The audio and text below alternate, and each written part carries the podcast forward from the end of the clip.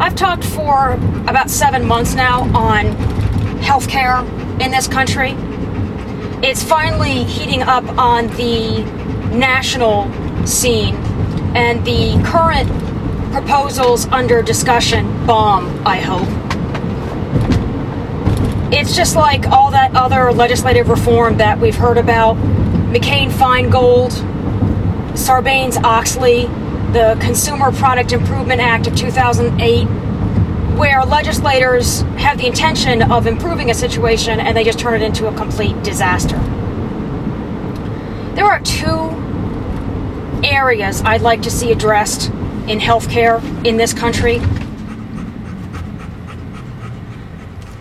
First is I'd like to see I'd like to see us all work on reducing the costs and improving the fairness for people who get their insurance in the individual market.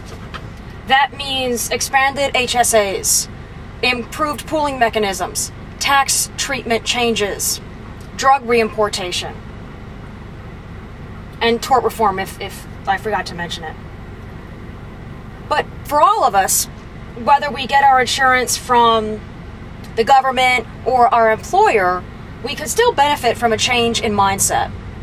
It's critical to remember that the biggest chunk of increases in healthcare cost come from improvements in medical treatment. So, unless you want to be treated by leeches the next time you get sick, I suggest that you prepare yourself to spend more of your disposable income on healthcare.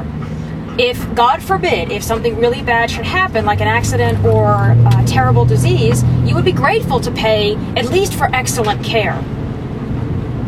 But what about the day to day stuff, the mundane stuff, the birth control pills, the heartburn medication? Should we really be expecting our insurance providers to cover these things?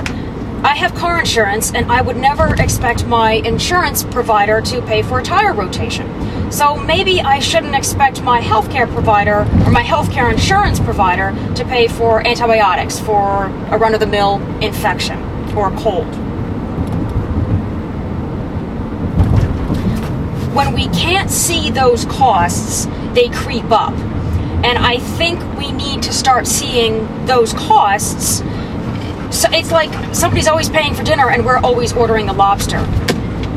If we could see those costs, and if the healthcare profession stopped hiding them, we could actually put downward pressure on them by transparency and competition.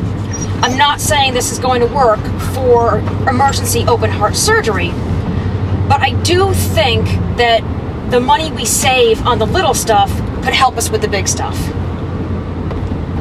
And that's the end of my discussion on healthcare. I'm done with it. My next topic will probably be that TARP crap and why I hate it so much.